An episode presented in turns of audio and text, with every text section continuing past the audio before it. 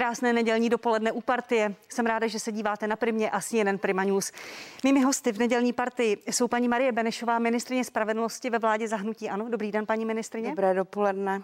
A pan Jakub Michálek, předseda poslanců Pirátské strany, místo předseda ústavně právního výboru ve sněmovně. Dobrý den i vám. Dobrý den. Zítra přestane platit většina plošných opatření proti koronaviru. Už příští týden chce ale opozice jednat ve sněmovně, co bude dál. Má to být na mimořádné schůzi. ODS a Piráti chtějí uh, znovu probrat postup vlády při koronavirové krizi. Vláda podle nich zatajuje informace a vytváří chaos. Paní ministrině, je to tak? Nebo je na tom kus pravdy? Nebyla některá ta opatření chaotická? No je to příkré hodnocení. A já samozřejmě, pokud ta schůze bude, tak na ní ráda půjdu si to poslechnout, ale řekla bych, že to je vůči vládě nespravedlivé a ráda bych viděla ty kritiky, jak by si počínali na místě vlády, eh, když teda eh, začala tato krize, protože nikdo to v životě nezažil. Já sama taky jsem lecos už zažila a skutečně vláda pohotově jednala, jednali jsme v noci, někdy i třeba v týdnu dvakrát, třikrát. A skutečně první, eh, co bylo sledováno, tak zdraví občanů, aby se uchránili eh, od eh, nějaké další větší epidemie. Já myslím, že to se povedlo. A pak je takové, bych řekla, příkré hodnocení když už se to povedlo, tak eh, teď v tom budeme jako hledat hnidy a budeme to kritizovat. To se mi nelíbí a myslím, že to je nespravedlivé. Jednoho kritika máme tady. Eh, budete, pane předsedo, jak říká paní ministrině, hledat hnidy nebo budete chtít jít dopředu? Co budete vlastně v ten čtvrtek chtít slyšet? Eh, tak já chápu, že kadeřnictví byla zavřená, takže možná ti, ty hnědy se někde naschromáždily, ale ne, já bych v tom opravdu neviděl žádné upalování na hranici.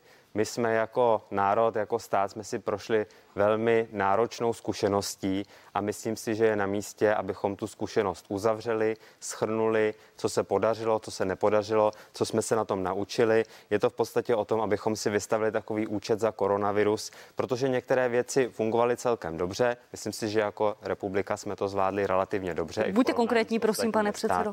Takže my budeme chtít, aby se probral způsob, jakým eh, se poučíme, tak aby když přijde druhá vlna této epidemie, tak aby stát skutečně fungoval ve všech těch oblastech, včetně distribuce zdravotnických pomůcek, včetně, eh, včetně přípravy testování, včetně toho, aby se scházela ústřední epidemiologická komise, protože když se podíváte na data, které my jsme dostali od ministerstva zdravotnictví, tak jsme zjistili, že první jednání ústřední epidemiologické komise bylo v den, kdy se věcí začala zabývat poslanecká sněmovna. Takže do té doby v lednu a tak dále se ta komise nescházela.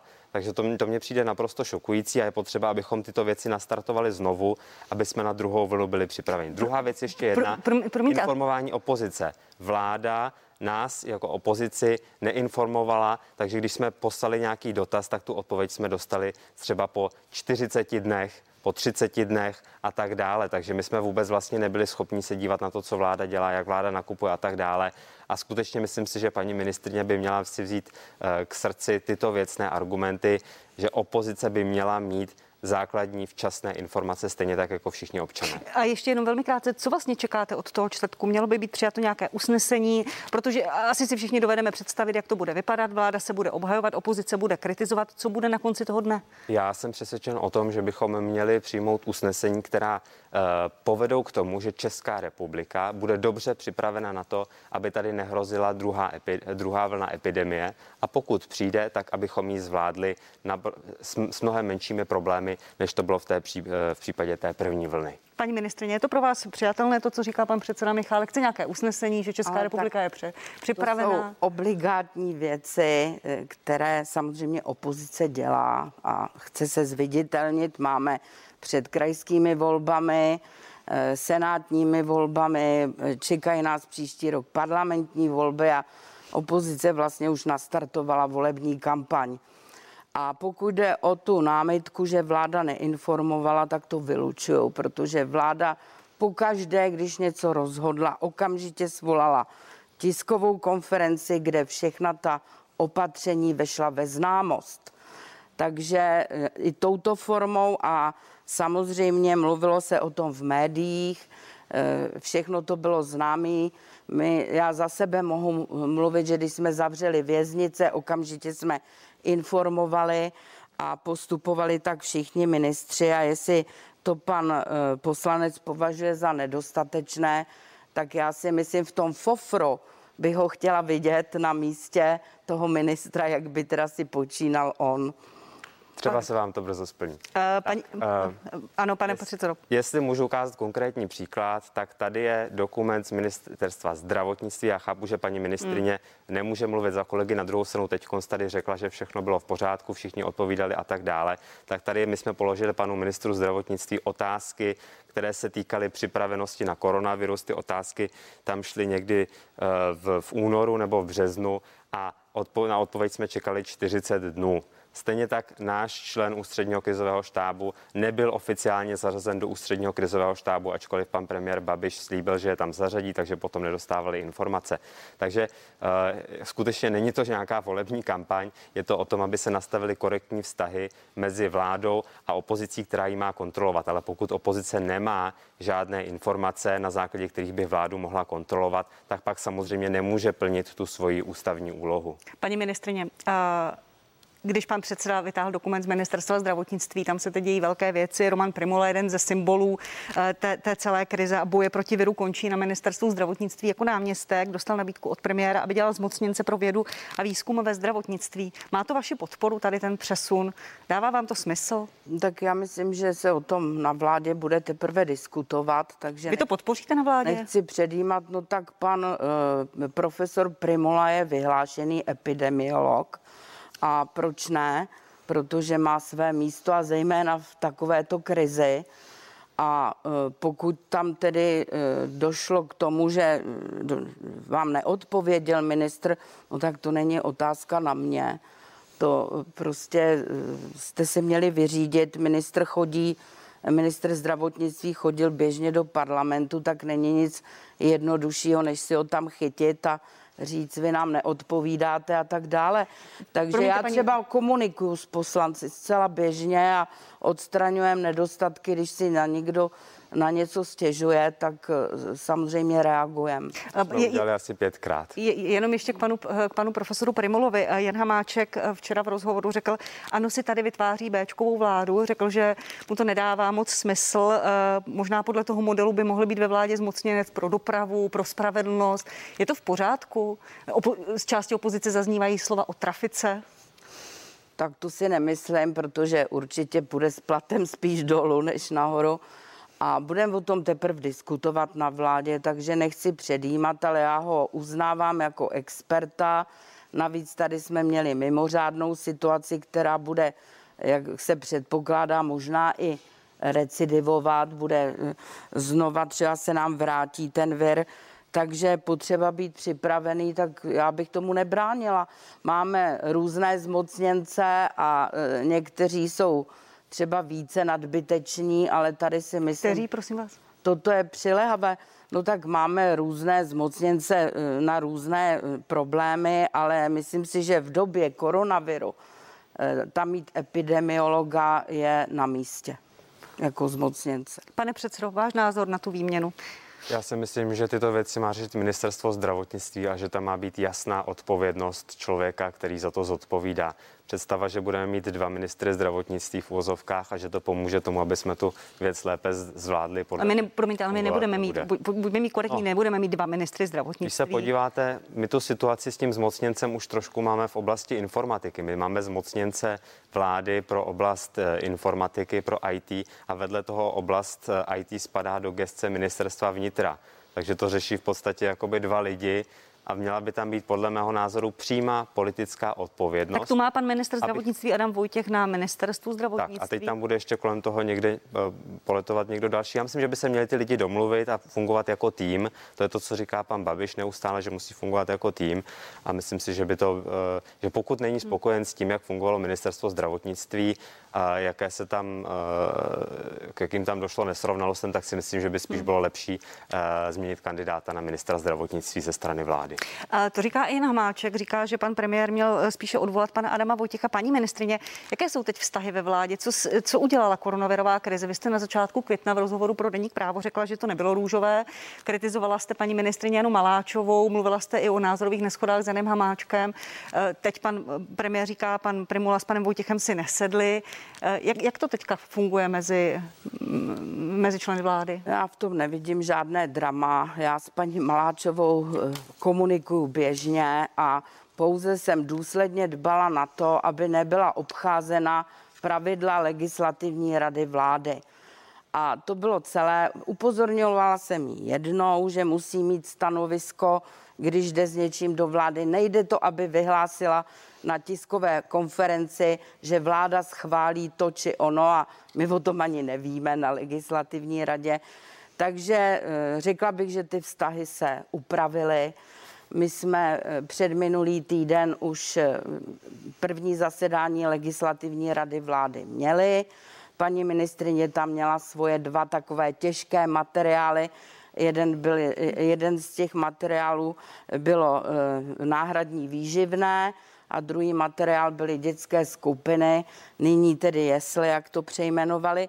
A obojí prošlo, takže žádné naschvály si neděláme, pouze dbáme na to, aby to bylo podle pravidel, aby se něco neoznamovalo dřív, než to projde aspoň stanoviskem předsedkyně legislativní rady vlády. Pak jsme za to zase kritizováni jinými, takže to je celé. O tomto sporu paní ministrině jsem pak volala, že jí to prošlo, byla spokojená, takže situace se napravila, aspoň pokud mluvím za sebe. A, a s panem Hamáčkem tam je to někdy těžké, protože on třeba neodpovídá na dopisy a nereagují na některé e, věci, co spěchají, e, co je třeba implementační a Evropská unie nás napomíná no tak samozřejmě taky se musím ozvat a nemůžu dělat mrtvého brouka. Ale vy jste, promiňte, vy jste mluvila i o názorových neschodách, tady to, co mi no, popisujete. názorové neschody, procesní. to jsou odborné, že jo, co tam jde materiál do vlády, co jde, no tak někdy se samozřejmě neschodneme sociální demokracie chce třeba něco jiného, no tak to se tříbí se názory a vždycky se nějaké, nějaký závěr najde. Paní ministrině, vláda má zítra projednat novou žalobu na Evropskou komisi kvůli pozastaveným dotacím pro společnost Agrofert. Brusel vzhledem k tomu auditnímu šetření možného střetu zájmu premiéra Babiše nadále blokuje peníze za jeden projekt. Eh, měla by, měl by stát se soudit s Evropskou komisí kvůli dotacím pro Agrofert? Tak nejsme jediný stát, který Eh, se soudit. Vím i o dalších, takže není to nic anomálního. A mě, mě, měla by to vláda schválit podle vás? Teda bude to no uvidíme, eh, jak, jak se bude debatovat, tak předpokládám, pan premiér se určitě vyloučí, ten v takovýchto věcech se vylučuje. No tak tam proběhne debata, někdy bývá dlouhá a závěr z toho vzejde. Můžete říct dopředu, jak budete postupovat nemůžu, v té debatě? Eh, nemůžu říct dopředu, to uvidíme zítra. Zatím na to názor nemáte nebo ho nechcete říct?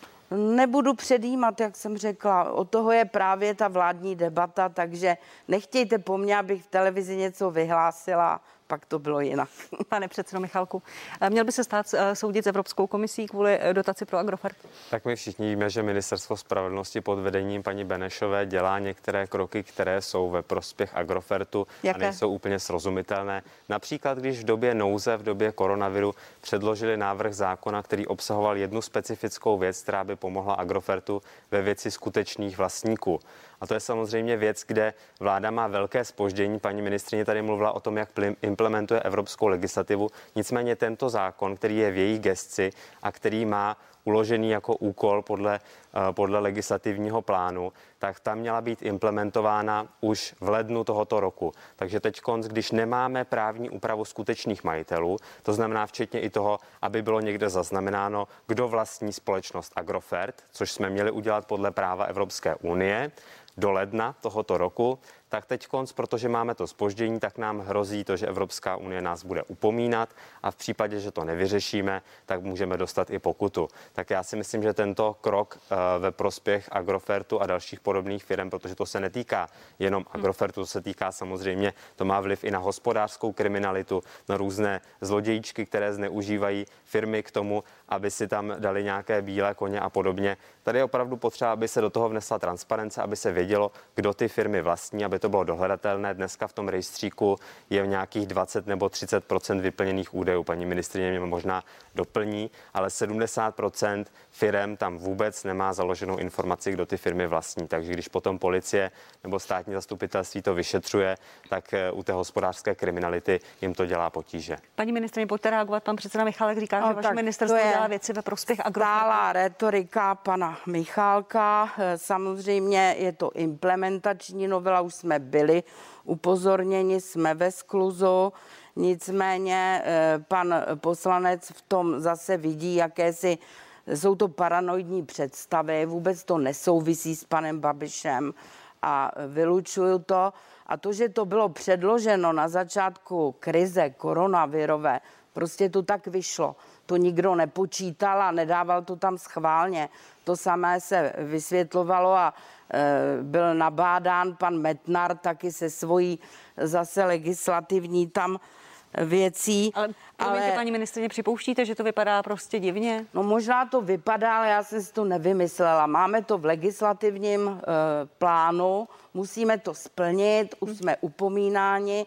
No tak se to splnilo a že to vyšlo na začátek krize neznamená, že je to nějaká záludnost. To v tom vidí bohužel Piráti.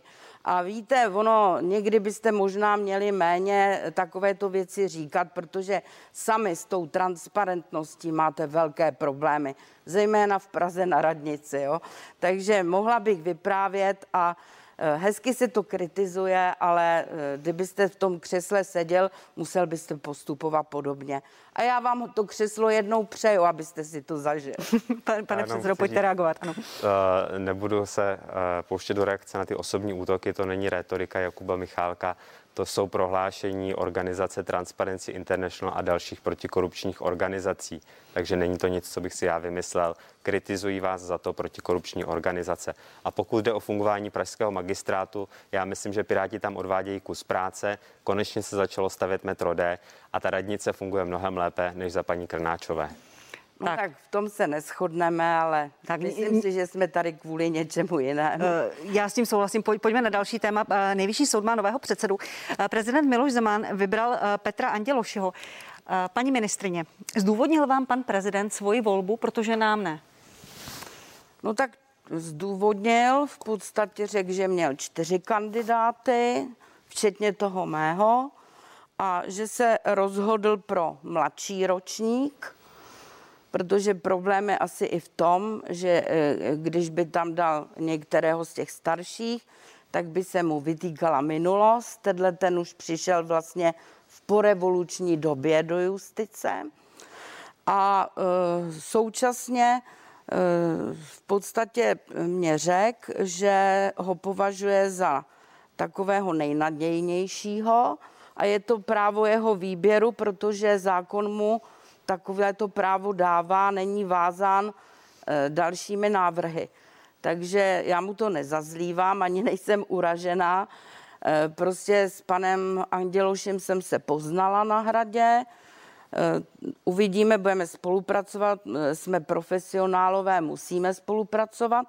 Takže nás očekává nějaká prvá schůzka, kde si vysvětlíme, co a jak. Bude se dělat rozpočet, Nejvyšší soud určitě bude mít svoje taky představy, takže eh, ta spolupráce proběhne a já eh, u tohoto kandidáta nevidím žádnou závadnou stopu hmm. z minula, takže chápu i ty důvody, pro které pan prezident ho tam dal. Eh, já se ptám i s ohledem na to, protože bývalá šéfka této instituce, paní Brožová, řekla, že předsedou měl být ten nejlepší a to byl podle ní i tedy podle vás váš kandidát, pan Robert Fremer, velmi respektovaný místo předseda Mezinárodního trestního tribunálu v Hágu.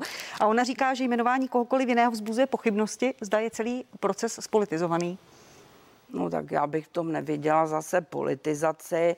Je to názor, tak já eh, jsem už v lednu vlastně u pana Moravce představila eh, svého kandidáta, právě aby to bylo transparentní.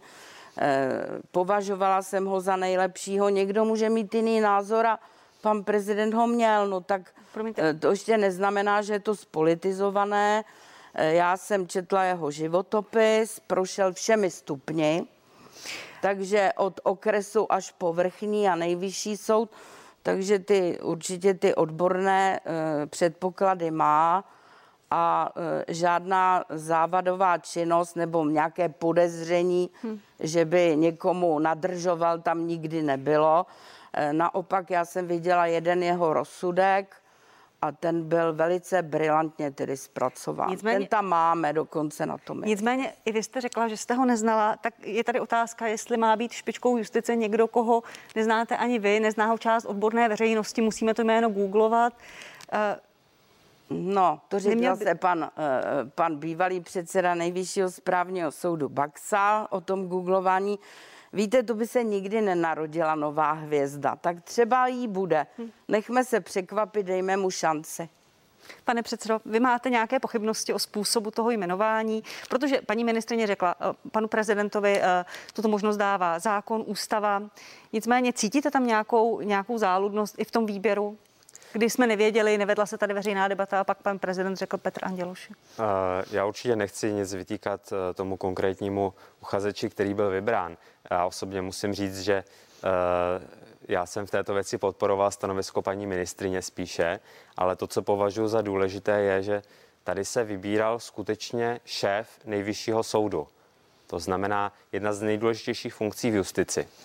No a když se na to podíváte jaksi s odstupem, tak jak by se měl vybírat takovýto člověk? No já si myslím, že by to měl být, že by měl být vybírán eh, na základě toho, co už dokázal v nějakých jiných vedoucích funkcích, například eh, šéfa nějakého vrchního nebo krajského soudu, nebo místo předsedy eh, některého z těchto soudů a tak, aby se konkrétně doložilo, co ten člověk tam dokázal na tom, na tom konkrétním soudě, kam se posunul, jak se vyřešily nedodělky, jak se zvýšila kvalita rozhodování. To jsou všechno věci, které se dají podložit a já musím říct, že eh, z toho způsobu, jakým byl ten uchazeč vybrán, tak eh, nemám pocit, že by ten výběr směřoval k tomu, že by byl nastaven na základě objektivních kritérií. Aspoň, aby tam ta objektivní kritéria byla, aby se s nimi pan prezident seznámil, aby to vyhodnotila nějaká jeho poradní skupina, která má vysokou kompetenci v té právní oblasti.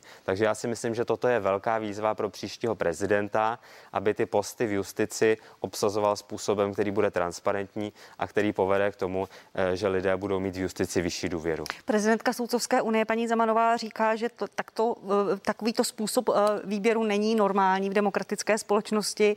Říká, že prezident nového předsedu bolestně poškodil. Navíc poukazuje na to, že hradní kancléř Minář se v minulosti scházel se soudci a teď nevíme, proč si pan prezident pana Andělošovo vybral. Tam cítíte tu pochybnost? Uh, ve světě existují různé způsoby. Jeden způsob je, že se ty soudci nejvyššího soudu berou jako politické funkce, to znamená nějakým, nějakýma politickýma dohodama se to uh, vyřeší mezi třeba prezidentem a jiným orgánem, který má kompetenci to dělat, tak je to třeba v Americe. Já si myslím, že tento model není vhodný.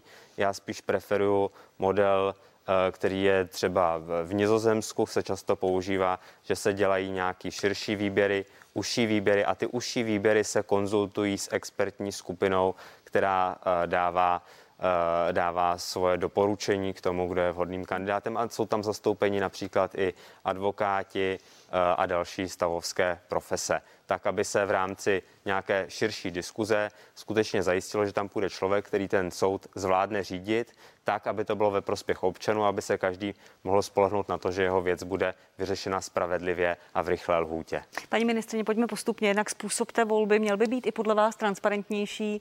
Pan Baxa, kterého jste tady citovala, to přirovnal k tahání králíků z klobouku. No tak eh, podívejte, vy jste tady zmínila tu soudcovskou unii tak já bych třeba Soudcovské unii zazlívala v současné době, že vždycky přijde s křížkem po funuse a začne kritizovat a nic v tom sama nedělá. Takže teď mohla vybrat kandidáta, mohla taky ho navrhnout panu prezidentovi, on by se určitě neurazil, eh, kdyby se tam předsedkyně eh, objednala, teda prezidentka Soudcovské unie, na hrad a kdyby tedy představili eh, svého kandidáta, kterého považují za nejlepšího, mají přehled, o toho ta stavovská organizace je. No a oni mlčeli do poslední chvíle a pak teprve kritizují, když už je jaksi hotovo. Takže takhle si zase tu spolupráci taky nepředstavuju, protože eh, jak si, když jim to nevoní, tak eh, se vzedmou a předtím nic pro to neudělají. Takže eh, to je z mé strany asi tato kritika.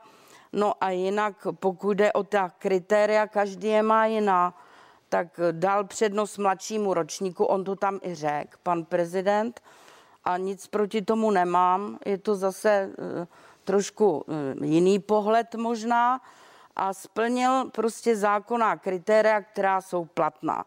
Pokud se to nelíbí, tak je potřeba ta kritéria změnit. No, nový zákon teda změnit kritéria. A ta, ta slova paní, paní prezidentky Soudcovské unie směrem uh, k tomu, že pan kancléř Minář v minulosti se scházel se soudci, teď se objevily informace, že Vratislav Minář aktivně zasahoval do výběru uh, šéfa nejvyššího soudu. To o tom něco víte? No pokud vím, tak kancléř to administroval. To znamená, když vás volají a jako kandidáty oslovují, no tak samozřejmě, že volá jeho sekretariát nevolá přímo pan prezident. No a zřejmě teda to nějakým způsobem dával dohromady administrativně, no tak zatím byl, eh, pokud si pamatuju, tam už jednou podezření bylo, co se všechno dělalo a parlament eh, to zkoumal. Jste to zkoumali někde na nějakém výboru. A e, závěr z toho výboru byl, že se vlastně nic nestalo a že se postupovalo správně. No tak to je těžké potom tady e, jak si něco rozebírat. Já ho nechci obhajovat v žádném případě. Já do toho pana, ani pana Mináře. Pana Mináře, já do toho vůbec nevidím. Prostě mě hmm. taky zavolá a když jde něco z hradu, tak samozřejmě, že to vyřizuje kancléř, protože kancléř je tam od toho. Eh, pane předsedo, jste chtěl reagovat na to, co Já si paní myslím, že eh, zapojení pana Mináře a vůbec jeho eh, politická existence na hradě je katastrofa. To by se mělo určitě nějakým způsobem vyřešit. Myslím si, že příští prezident by měl velmi dbát na to, aby se obklopil lidmi, kteří mají důvěru veřejnosti. Eh, pokud mám reagovat na to, co říkala paní ministrině k jednání poslanecké sněmovny jejího podvýboru pro organizaci justice, tak tam se neřeklo, že se nic nestalo. Tam se řeklo, že nebyla ohrožena nezávislost justice a výsledek tohoto jednání byl z velké části způsoben i tím, že tam vystoupili ti soudci a řekli, že sice e, tam došlo k nějaké komunikaci, k nějakým náznakům a tak dále, ale že oni se ovlivnit nenechali. A to si myslím, že je podstatné, že ta nezávislost vychází z integrity toho soudce jakožto člověka. A současně na tom podvýboru jsme taky přijali usnesení, že výkonná moc nesmí tímto způsobem zasahovat do soudního rozhodování. Takže tolik k tomu, abychom popsali to rozhodnutí. Standardní s tím naprosto souhlas, v rámci že nesmí. A ještě možná poslední otázka k tomu, eh, k tomu tématu. Poškodil ten postup pana nového předsedu, jak říká paní prezidentka Soudcovské unie, nebo ne paní ministr? Já bych řekla, že jak jsem ho poznala, nového pana předsedu, že bude natolik svébytný, že si nenechá foukat a určitě si nemyslím, že ho to poškodil. Tak Združení eh, podnikatelů odhadují, že soudy začnou eh, se zabývat desítkami až stovkami tisíc sporů kvůli škodám, které firmy způsobily, firmám způsobily zákazy a nařízení vlády kvůli koronaviru. Paní ministrině Benešová, připravuje se na to česká justice? Vy s tím počítáte? No tak, tak trochu s tím počítáme, ale nemyslím si, že těch žalob budou taková kvanta. Kolik jich podle vás bude? No to, jak to těžko odhadnete. Tak říkáte, to, že, že toho no, nebudou kvanta, Prostě tak musíme být odhad. připraveni i na variantu, že budou. Ty spory, může jich být hodně, ale může jich být taky málo. To je dneska vis major. No, takže e, samozřejmě připravujeme e, případné tedy personální změny, ale oni bychom, e, ty změny bychom připravovali stejně, protože ta mapa justice je potřeba ji dneska překreslit. Krásně o tom hovořil pan eh, předseda ústavního soudu loni v Senátu, kde byla eh, taková, takové schromáždění na toto téma, že už ta mapa neodpovídá eh, realitě. Klesá nám třeba kriminalita, a na druhou stranu se máme problémy třeba ve správním soudnictví personální, tam už jsme dělali opatření, jak to posílit. Takže eh, je potřeba to překreslit, je to už na mém nástupci, protože to bude dlouhodobější proces, my už to určitě nestihneme v tomto volebním období a připravujeme podklady. A pokud jde o nějaké nárazové eh, žaloby, které by přišly, no tak budeme eh, muset počítat s tím, že teda ti předsedové soudů budou muset udělat přesun některých soudců. Nebudu ho dělat samozřejmě já, ale eh, jak si ty předsedové dostanou nové tabulky a spočteme to spravedlivě tak, aby Eh, prostě v místech, kde třeba klesla ta kriminalita, eh, tak aby měli možnost eh, na to, aby si vyhověli. Takže jestliže máte, přes soudce je jmenován, dělá justiční zkoušku a je prostě, nemůže mít třeba celý život soudit jenom trestní věci. Znám spoustu soudců, kteří přesedlali, soudili původně třeba občanskoprávní věci, přešli na tresta, prostě eh, musí být taky flexibilní. Takže bude to v rukou těch předsedů jednotlivých krajských a okresních soudů. Paní ministrině, ještě k těm, eh, k těm škodám. Pan Hamáček na konci dubna řekl, že by stát nebo že by ve vládě prosazoval nějaké řešení, které by ty soudní spory minimalizovaly. Má vláda něco v plánu takového ještě jednat se soukromým sektorem, aby se těm sporům předešlo?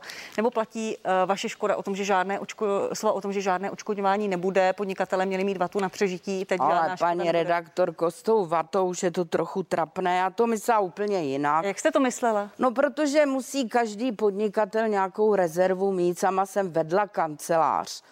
A vím, jak to je, že takové ty prvé tři měsíce, kdyby bylo nejhůř, musíte mít zajištění, musíte z čeho platit zaměstnance, platit nájem a tak dále. Hm. Takže předpokládám, že toto měli a jinak jsme jim pomáhali, co to šlo. Eh, vláda jim udělala eh, taková, takové možnosti a takové prostě úlevy, že si myslím, že jsme byli velmi velkorysí takže si nemohou stěžovat. No a e, pro, jestliže pro, pro, někdo promiňte. si vypočte nějakou virtuální škodu, že by přišel v restauraci o tolik a tolik e, jaksi návštěvníků, no tak ji samozřejmě musí doložit, musí to konkretizovat. No tak to je celé. Já si nemyslím, vůbec to nebylo míněno eh, tak, že jsem vyčítala podnikatelům, že jsou v balíku, nebo já nevím, jak to nazvat. Prostě musíte mít rezervu i v domácnosti, musíte mít rezervu.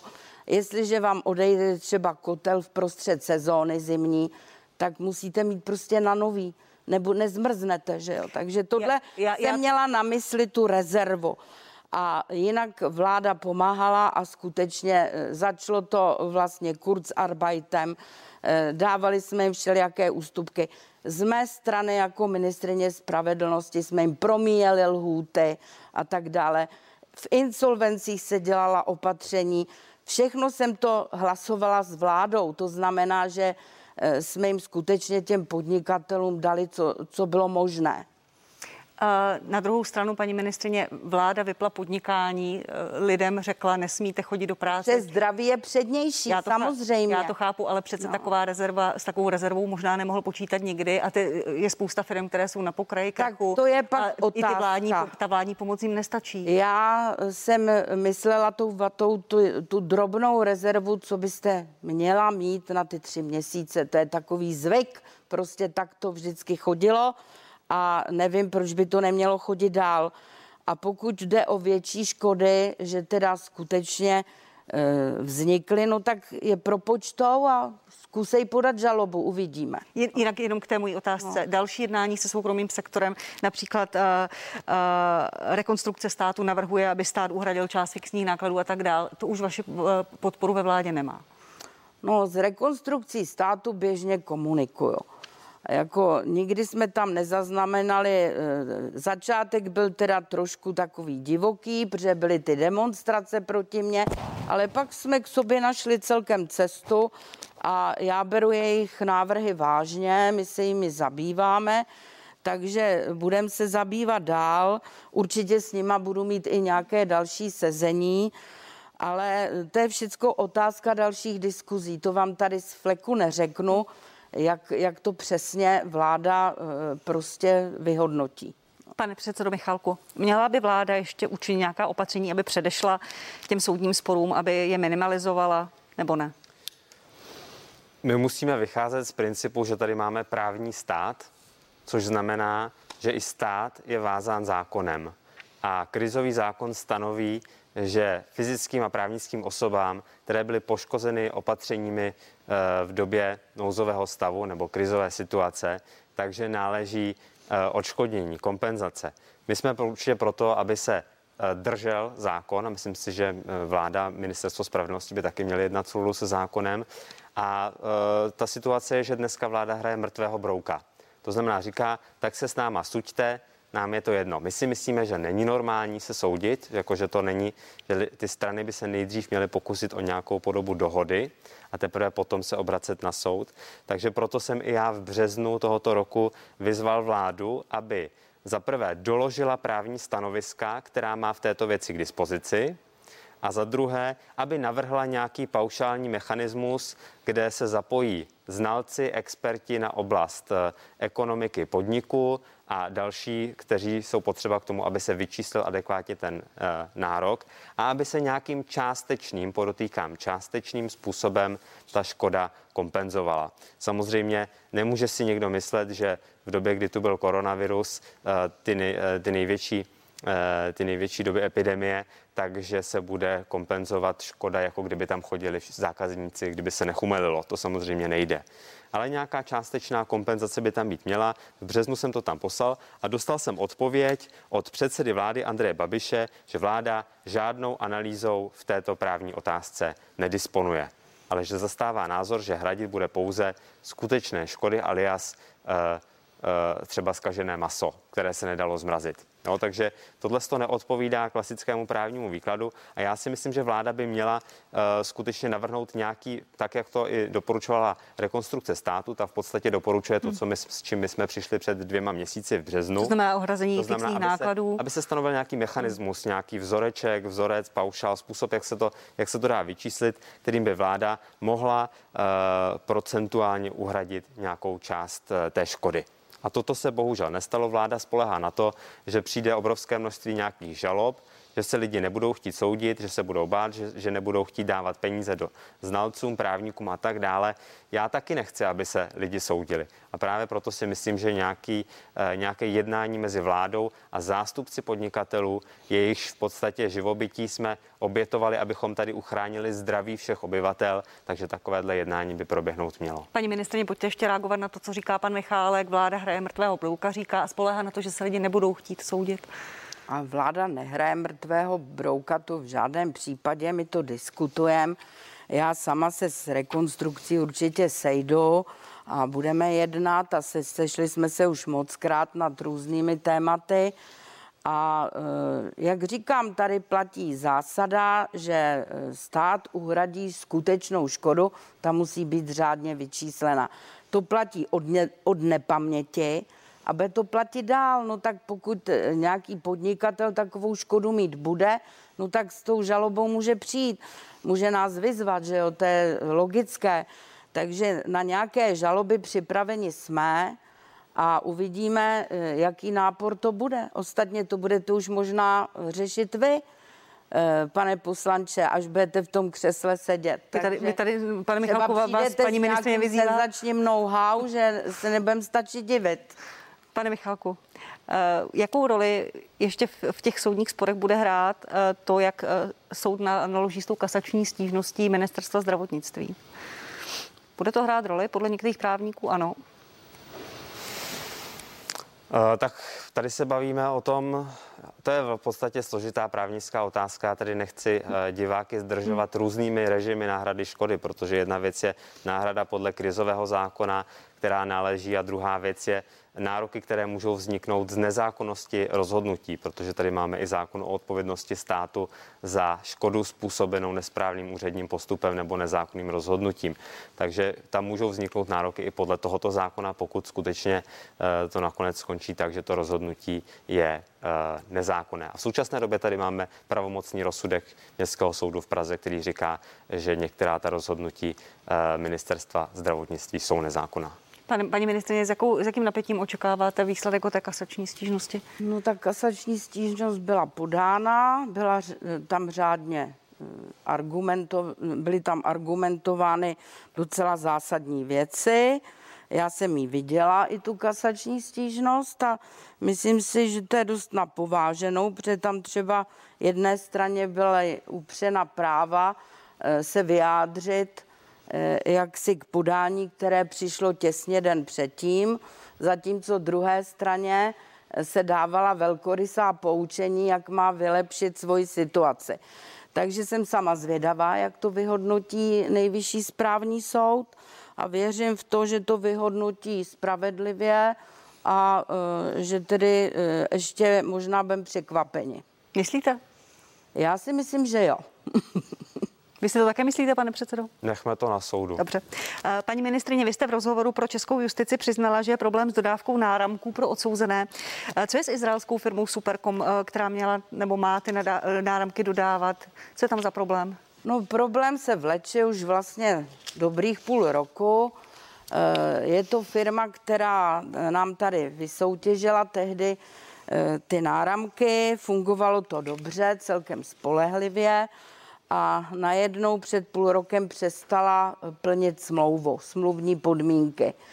Takže eh, dostávali, přestala úplně dodávat a pak teda eh, dodávku, kterou dodala, tak byla i nekvalitní. Teď jsme museli reklamovat ty náramky a já bych to odhadovala tak, že má existenční problémy v současné době a budeme se muset připravit na to, že e, bude muset být vypsáno nové výběrové řízení. Kdy ho vypíšete, paní ministrině? No, vypíšeme ho co nejdřív, protože e, ta firma ani nekomunikuje. My se snažili i přes velvyslance v Izraeli navázat e, spojení a nějak to rozíbat.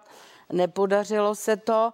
No a když jsme naučili soudy, že používají ty náramky, protože přece jenom justice je trochu konzervativní a tady se to naučila a i vězni je vítají, protože je to svým způsobem výhoda, můžou s tím chodit do práce a tak dále. No tak se stal tento jaksi nepříjemný moment. No, je to bohužel ze života, tak život funguje, takže musíme tomu čelit a musíme eh, jak si se připravit tedy na nové výběrové řízení. Takže paní ředitelka Matoušková, probace a mediace, to má v gesci. Pokud jde o podrobnosti a v současné době je tam nějaká smluvní pokuta, která se má platit, je tam eh, neustále teda se snaží s nima komunikovat a ještě jsme doufali, že tedy ta poslední dodávka bude hm. jaksi bezvadná a nebudeme ji muset eh, reklamovat, což teda bohužel se nestalo. Paní ministrině, eh, to minulé výběrové řízení trvalo skoro 8 let. Jak chcete, máte nějaký plán, jak zajistit, aby se to neopakovalo a aby ten no, systém náramků pro cudzinecké ono fungoval těch firm bylo málo v té době. Teď už těch firm je víc. Eh, eh, slyšela jsem o firmě ve Švýcarsku třeba, tady jako v dosahu. Já sama si myslím, že nějaké nové firmy se další narodily, tak s tím takový problém už nebude. A soutěžila se samozřejmě i ta cena tehdy. Ono, jak jsem řekla české justici, nejsem tak bohatý, abych si kupoval levné věci, takže ono to nejlacinější nemusí být to nejlepší. Nicméně Uh, uvidíme, uh, kdo se nám přihlásí do toho výběrového řízení. Já bych preferovala teda někoho zblízka, třeba z Německa nebo z Evropy, prosím. z Evropy, aby jsme neměli takové komplikace ještě na dálku. No a bohužel stane se to. Takováhle příhoda se stane, nikdo to nečekal, nikdo to nechtěl a nemůžeme to ani třeba té firmě zazlívat, jestli mají existenční problémy. Prostě je to realita současné doby a musíme se s ní nějak vypořádat. No. Pane předsedo Michalku, vy, když jste to probírali na ústavně právním výboru, vy jste byl velmi kritický, řekl jste, byl to jediný hmatatelný výsledek toho, co ano udělalo na ministerstvu za nějakých sedm let. Eh, to, co říká paní ministrině, stačí vám to jako vysvětlení? Je to taková jako procesní věc, nebo se tam pochybilo ještě nějak jinak? Tak jako mně to přijde takový opravdu typický způsob vládnutí týmu profíku eh, ano. To znamená, oni přišli na ministerstvo, jsou tam sedm let. Pan Pelikán s velkou slávou vysoutěžil náramky, kterých je nasazeno 150 kusů. To, aby diváci věděli, 150 kusů náramků pro vězně v České republice. Zaplatilo se do, za to teda celkem nějakých 20 milionů, nebo já nevím, paní ministrině možná, když tak uh, doplní. Ale máme tady 150 kusů náramků, takže to je absolutní selhání toho projektu. Teď těch vězňů máme x desítek tisíc a máme tady 150 náramků po sedmi letech vládnutí ano. Takže já si myslím, že to je velké selhání, že to ano vysoutěžilo špatně za pana ministra Pelikána, eh, že je opravdu nesmysl, že ty, když se porouchá náramek, tak se posílá někam do Izraele, ty si to posílá někam do Ameriky, ani na tom podvýboru, kde jsme to řešili, tak nám to nebyli schopni vysvětlit, jak to vlastně funguje. No a to by se opravdu mělo změnit, protože pokud chceme šetřit peníze na vězních a každý vězeň nás stojí nějakých 1500 korun denně, když sedí v tom vězení, tak je skutečně důležité, aby se ty náramky nasadily v rozsahu, který pokryje relevantní počet. Takže aby jsme měli třeba 5000 lidí, kteří budou mít ty náramky, Časem k tomu možná dospějeme, časem dospějeme k tomu, že budou i rozšířenější třeba peněžité tresty, ale uh, tohle je vlastně celé organizační selhání řízení ministerstva spravedlnosti v režii hnutí ANO. Paní ministrině. No já už se těším, pane Michálku, až to povedete vy. A opravdu vám budu fandit, abyste teda neselhal. Jo? Já už jsem k tomu přišla, když to běželo, takže já zachraňuju situaci a myslím si, že ani můj kolega, předchůdce, pan doktor Pelikán, eh, tam určitě eh, nemyslel na to, že to takto dopadne a ze začátku to skutečně fungovalo dobře tak bylo jich dodáno v, jenom v úvodu 280, tady mám poznatky. Teď je nasazeno asi 140 a zhruba eh, kolem 50 máme rezervu. Ostatní je mimo provoz, to jsou ty reklamace.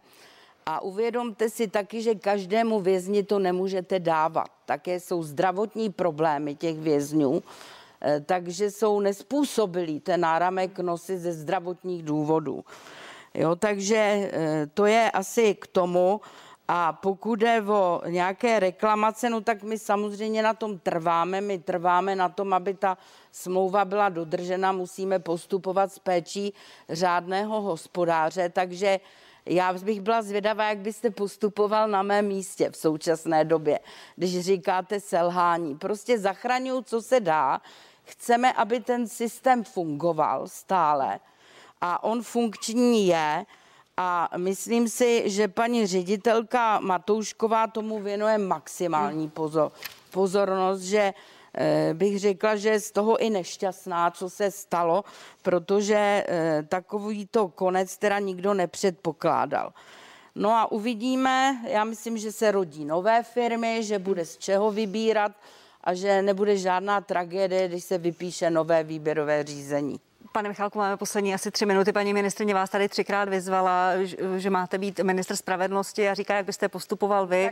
Pan Michálek o tom píše, o, že, jo, že se připravuje na tu funkci. Tak u nás se všichni připravují, oni to mají jako povinnost, a... aby to zvládli, aby se právě nestávaly takovéto situace selhání. Já jsem Pojď, nemluvil pojďte... o vás osobně, já jsem mluvil o selhání hnutí ANO, které má politickou odpovědnost za řízení ministerstva spravedlnosti. Pojďte být konkrétní, paní ministrině říká, že by že spolehá na to, že je víc firm, které by mohli ten systém dodávat, že by preferovala firmy z Evropy? Je to něco, co by to řízení mohlo urychlit? By bylo, kdyby to dělala nějaká česká firma, že? tak to, ta, no, ta bohužel není konsorcium. To a není to zase tak složitý systém, aby se to nedalo vyvinout, ale uh, je to o té kompetenci v oblasti digitalizace.